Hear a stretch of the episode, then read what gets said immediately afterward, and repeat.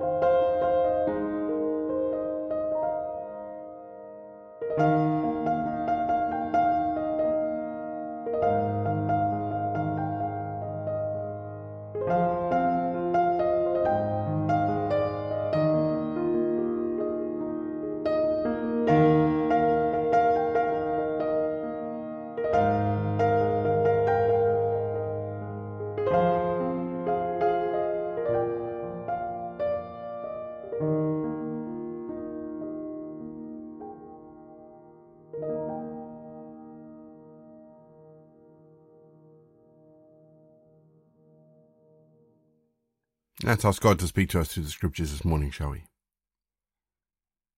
Father, your word lies before us. So be our guide today as we read. Open our hearts and our minds to the words that you would have us hear. We ask this in Jesus' name. Amen. Our Bible readings this week are taken from the New Revised Standard Version, and today I'm reading 2 Timothy 3. You must understand this, that in the last days distressing times will come. For people will be lovers of themselves, lovers of money, boasters, arrogant, abusive, disobedient to their parents, ungrateful, unholy, inhuman, implacable, slanderers, profligates, brutes, haters of good, treacherous, reckless, swollen with conceit, lovers of pleasure rather than lovers of God, holding to an outward form of godliness but denying its power. Avoid them.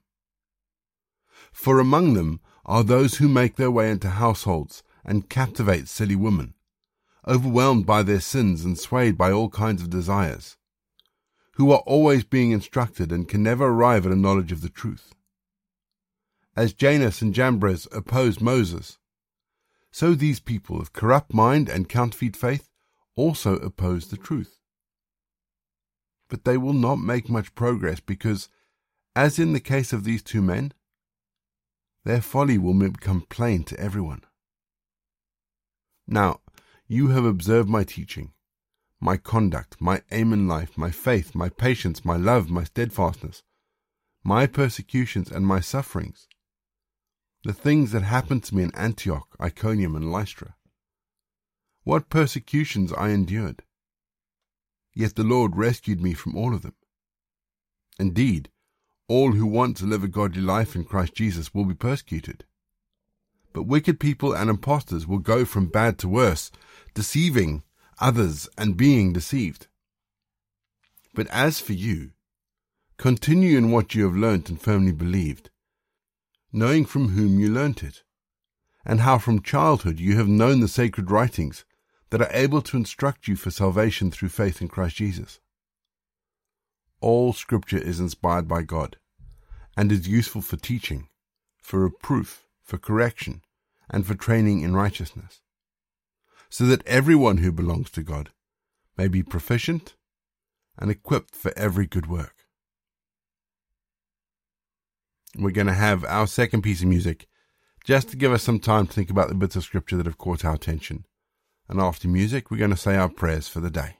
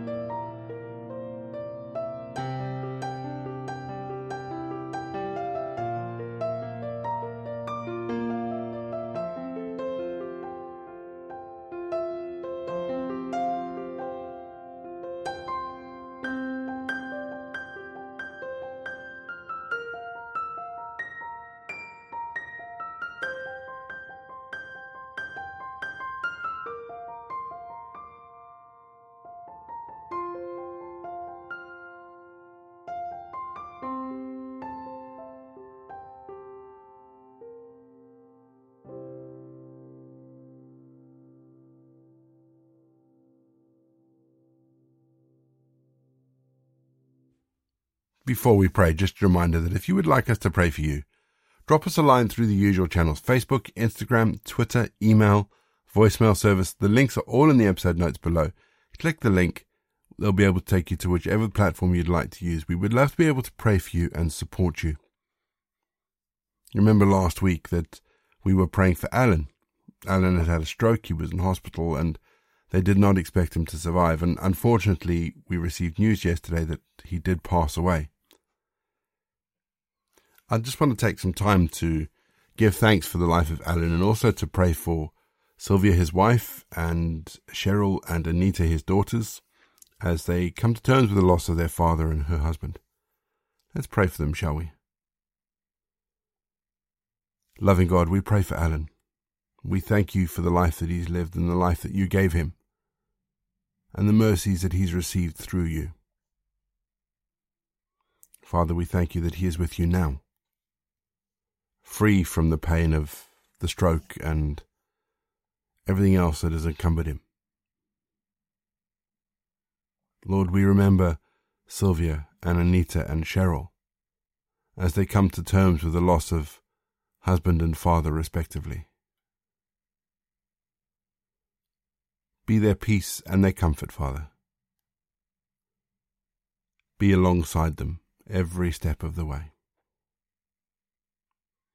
We ask this in Jesus' name. Amen.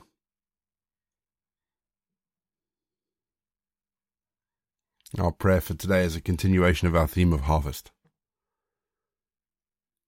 Creator God, we thank you today for the splendor and beauty of creation, for the ordered succession of seasons, for your love that made the world.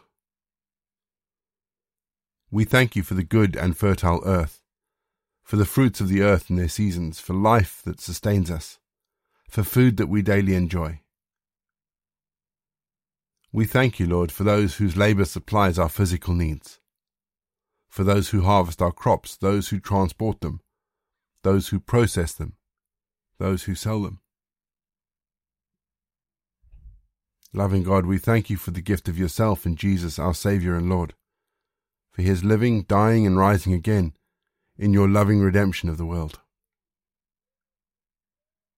Life giving God, we thank you for your Holy Spirit, the giver of life, for the Church, a foretaste of your new creation, and for our privilege in being part of it. Redeeming God, we thank you for your mighty acts in creating and saving your world. We offer ourselves to you in gratitude that we may serve you and our fellow men and women joyfully and faithfully throughout our lives. In the name of Christ our Lord. Amen. We say together the prayer that Jesus taught his disciples. Our Father in heaven, hallowed be your name. Your kingdom come, your will be done, on earth as it is in heaven. Give us today our daily bread. Forgive us our sins as we forgive those who sin against us. Lead us not into temptation, but deliver us from evil. For the kingdom, the power, and the glory are yours, now and forever. Amen. And the grace of our Lord Jesus Christ, the love of God, and the fellowship of the Holy Spirit be with us and remain with us now and forevermore. Go in peace to love and serve the Lord. You've been listening to Walking the Way. All the details for today's episode can be found in the show notes, including the scripture passages and credits for the press.